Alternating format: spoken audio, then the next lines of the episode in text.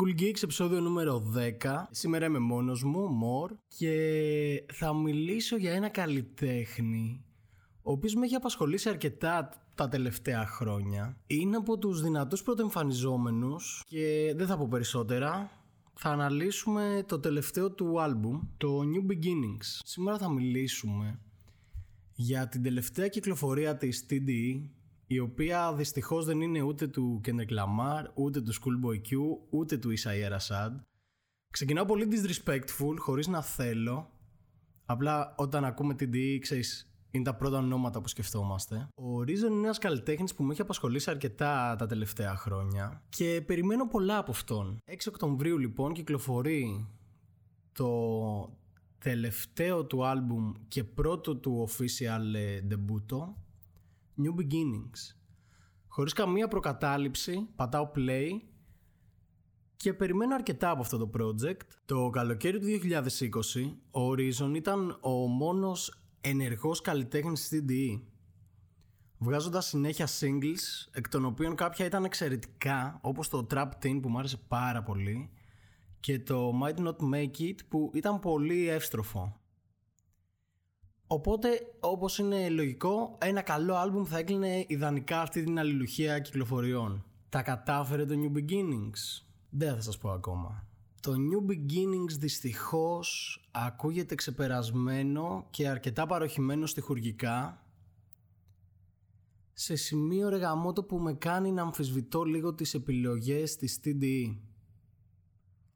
Ε, ειδικά τον τελευταίο καιρό αμφισβητείται συνέχεια για τις επιλογές που κάνει και το πάγωμα διάφορων καλλιτεχνών τώρα δεν ξέρω αν γίνεται συνειδητά για να προωθηθούν οι νέοι artists αλλά το κοινό διψάει να ακούσει δουλειές από τα μεγάλα ονόματά της. Και αν ο Ρίζον κατάφερνε να βγάλει κάτι που να κρατήσει το κοινό ίσως να άξιζε όλο αυτό. Αλλά νομίζω ότι το ρίσκο τους δεν πέτυχε Ξεκινώντας λοιπόν την ακρόαση του άλμπουμ, ο Ρίζον μας υποδέχεται με το Something More και λειτουργεί πάρα πολύ αυτό το κομμάτι. Και σαν εισαγωγή και σαν Reason. Είναι ένα ειλικρινές κομμάτι, hood oriented και αρκετά συναισθηματικός και αυτό πρέπει να είναι το ύφος του Reason. Σε όσα κομμάτια έχω ακούσει τον Reason να μιλάει για τον εαυτό του, και να γράφει κομμάτια σε τέτοιο ύφος, το αισθάνομαι απόλυτα. Σε γενικές γραμμές δεν θεωρώ ότι είναι ένας πολύ τεχνικός καλλιτέχνης ή ότι η στίχη του είναι αρκετά καλή για να κρατήσουν το ενδιαφέρον του ακροατή. Αλλά αν πρέπει να εντοπίσω ένα δυνατό στοιχείο στη μουσική του, είναι η άρθρωσή του και ο τρόπος που τονίζει αυτό που θέλει να πει. Είναι πάρα πολύ ικανός αυτό.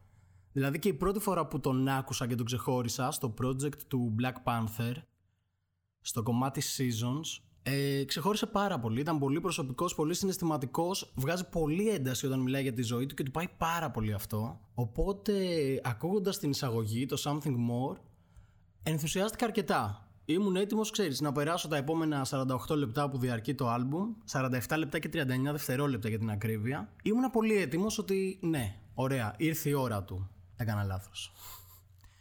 Τα επόμενα τέσσερα κομμάτια ήταν απελπιστικά διάφορα. Δεν ξέρω γιατί, αλλά αισθάνθηκα ότι ο Horizon φοβήθηκε να είναι αυτός. Έπεσε στην παγίδα που πέφτουν σχεδόν όλοι οι newcomers και δεν έδειξε χαρακτήρα. Δυστυχώς, τα επόμενα τέσσερα κομμάτια, το Stories, το Popsit, το Showstop και το Favorite Nigga, ε, ήταν κουραστικά και το έχουμε ξανακούσει. Αδιάφορες και χιλιοπεχμένες παραγωγές παιδικές μπάρες και πατήματα που ε, έτρεχε να προλάβει. Δηλαδή προσπάθησε να κάνει bounce κομμάτια με τα πόδια του κολλημένα στη γη. Το μόνο που ξεχώρισα σε αυτά τα τέσσερα κομμάτια ήταν η συμμετοχή του Schoolboy Q στο Popsit, ο οποίος είναι βετεράνος, αλλά ακριβώς εκεί εντόπισα το μεγαλύτερο πρόβλημα του άλμπουμ. Όταν σε ένα άλμπουμ οι συμμετοχές υποσκιάζουν τον lead artist, τότε υπάρχει πρόβλημα. Δηλαδή είναι εντυπωσιακό ότι ο Reason κατάφερε να έχει πολύ δυνατή συμμετοχή στο άλμπουμ του όπως ο Schoolboy Q, ο Isaiah Rashad, ο JID που όπως έχουμε πει σε πολλές εκπομπές βρίσκεται παντού, η Rhapsody, ο Absol, ο Vin Staples, η Mereba και όλες οι συμμετοχές δυστυχώς, ευτυχώς για μας αλλά δυστυχώς για τον Reason τον καλύψανε. πέρα από τη συμμετοχή του Ισαΐα Ρασάντ στο Extinct που είναι το Extinct ήταν κομμάτι με συμμετοχή Ισαΐα Ρασάντ και JID ο JID ήταν εξαιρετικός ε, όσο εξαιρετικός μπορούσε να είναι σε ένα πολύ sloth beat που Αισθάνθηκα ότι μέχρι και ο Ρασάντ που είναι η φύση του αυτή βαρέθηκε να το γράψει. Αισθάνθηκα ότι δεν του πήγαινε καθόλου το beat και ότι βαρέθηκε πάρα πολύ να προσπαθήσει. Οπότε ε, ίσως η μόνη συμμετοχή του άλμπουμ που δεν ήταν σε πολύ ψηλό επίπεδο ήταν ε, του Ισαΐ Ρασάντ. Και στεναχωριέμαι που το λέω γιατί είναι αγαπημένος μου καλλιτέχνης. Και το συμπέρασμα που βγάζουμε από αυτή την παρατήρηση είναι η διαφορά δυναμικής που υπάρχει. Το οποίο όμως δεν ξέρω αν συνέβη επειδή όλοι οι προαναφερθέντες είναι καταξιωμένοι και πολύ δουλεμένοι καλλιτέχνες ή απλά επειδή ο Horizon απέχει πολύ από το επίπεδό τους. Σίγουρα είναι σημαντικό ότι κατάφερε να έχει αυτό το roster στο άλμπουμ του και ίσως αν ήταν ανεξάρτητος καλλιτέχνης να σήμαινε πολλά αυτό. Αλλά με συγκρατεί λίγο το γεγονός ότι είναι σε ένα από τα πιο δυνατά και αξιοσέβαστα label οπότε ξέρεις απλά μπορεί να καλέστηκαν από την ομάδα παραγωγής για να ανεβάσουν την ποιότητα του project. Συν ότι μπορεί ο Absol ας πούμε ή ο Ρασάντ να είναι ξέρεις φίλοι του επειδή είναι στο ίδιο label. Οπότε ναι, αυτό είναι κάτι που με προβλημάτισε πάρα πολύ και με στεναχώρησε. Δηλαδή, έχεις την ευκαιρία να αναδειχθείς μέσα από τόσο δυνατά fits και δεν τα καταφέρνεις. Είναι πολύ μεγάλο πρόβλημα αυτό.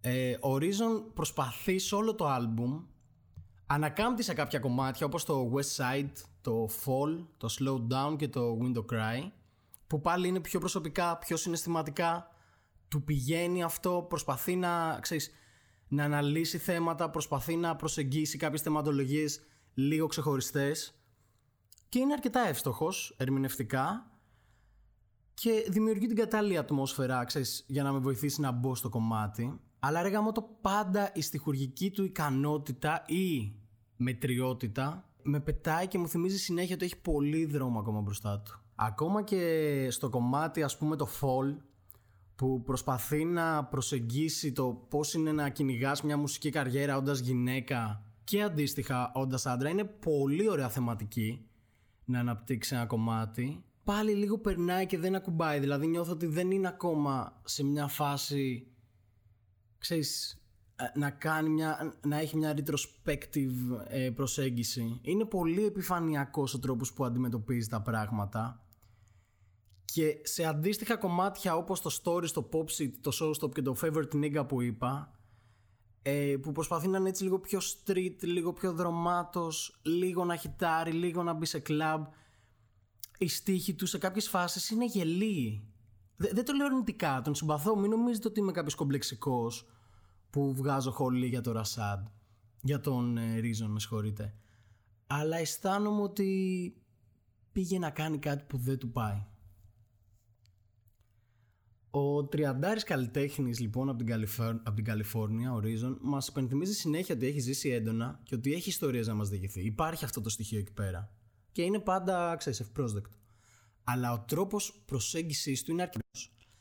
Και συνδυαστικά με τις ανάλατες απόπειρες να χιτάρει και να εξυγχρονιστεί δεν μου επέτρεψαν στη διάρκεια της ακρόασης να δω το καλλιτεχνικό του όραμα. Και ρε το, αυτό είναι ένα θέμα γενικά συζήτησης. Τώρα παρεκτρέπομαι όπως πάντα, αλλά γι' αυτό μας ακούτε. Και με προβληματίζει πάρα πολύ αυτό το ότι ορίζω απέχει από το, από το, το τετριμένο των New Age καλλιτεχνών. Αλλά παρόλα αυτά δεν ξέρω αν αναγκάζεται, αν τον αναγκάζει βιομηχανία. Αλλά παρόλα αυτά κάνει απόπειρες να χιτάρει και δεν του πάει. Δηλαδή ενώ θα έπρεπε να είναι σε μια διαδικασία να βρει τον εαυτό του και πολύ πιθανόν να είναι σε αυτή τη διαδικασία, να είναι σε αυτό το μονοπάτι. Αυτές οι απόπειρες τον διώχνουν μακριά από αυτό. Δηλαδή, κομμάτια όπως το Trap Teen με συμμετοχή από Boogie και Absol ήταν πάρα πολύ εύστοχα, πάρα πολύ real. Εντάξει, πολύ εύστοχες συμμετοχές φυσικά για ακόμα μια φορά, αλλά και ο Reason το κρατάει πολύ σεβαστά. Μένει σε ένα πάρα πολύ σεβαστό επίπεδο. Τώρα σε κάτι στο favorite nigga ας πούμε στο showstop. Γιατί ρε reason; Δεν ξέρω. Με... απογοητεύτηκα. Μπορεί να φταίχα κι εγώ. Δηλαδή το έχουμε πει πολλές φορές ότι συνήθως δεν φταίνει καλλιτέχνη. Ο καλλιτέχνης βγάζει αυτό που έχει να βγάλει. Φταίμε εμείς ως κοινό γιατί δημιουργούμε προσδοκίες, φτιάχνουμε ένα image και μια εικόνα για τον καλλιτέχνη και περιμένουμε να ακούσουμε αυτό που περιμένουμε να ακούσουμε και όταν δεν είναι αυτό, απογοητευόμαστε. Άδικο, ναι. Αλλά it is what it is. Στην τελική μπορεί να μην είχε ξέρεις, κάποιο όραμα και αυτό δεν είναι απαραίτητος κακό. Απλά αισθάνθηκα ότι δεν έχει βρει τη μουσική του ταυτότητα και νομίζω αυτό με ενόχλησε πιο πολύ. Δεν τον κατηγορώ, ακόμα τον συμπαθώ, ακόμα παρακολουθώ τις δουλειές του, ακόμα περιμένω να βγάλει δουλειές, ακόμα περιμένω να με εντυπωσιάσει. Βλέπω, διακρίνω το, το ταλέντο του, είναι εκεί και ποιος με γαμάει εμένα από τη στιγμή που η TD ας πούμε επέλεξε αυτόν τον artist να είναι στο δυναμικό της σίγουρα κάτι ξέρει περισσότερο από μένα. Keep working reason και περιμένω τις επόμενες του δουλειές. Δεν ξέρω, ελπίζω να μην ήμουν άδικος, μπορεί να ακούστηκα λίγο σκληρό σε κάποιες φάσεις αλλά το κάνω με πολύ καλή διάθεση. Αυτό ήταν ένα γρήγορο review για το New Beginnings του Reason Γράψτε μου τη γνώμη σας από κάτω. Ευχαριστούμε πολύ για το support. Δηλαδή έχουμε φτάσει 10 εκπομπές και έχουμε άλλες τόσες. Είμαστε πολύ ζεστοί. Σκεφτόμαστε συνέχεια καινούργιες θεματολογίες. Αρχίζετε και μας προτείνετε κι εσείς και γουστάρουμε πάρα πολύ. Οπότε ελπίζω να δημιουργήσουμε ένα πολύ ωραίο interaction και να φτιάξουμε ένα ωραίο community. Σας ευχαριστώ πάρα πολύ. Ήταν το Cool Geeks, ήμουν ο Μόρ. Τα λέμε στο επόμενο.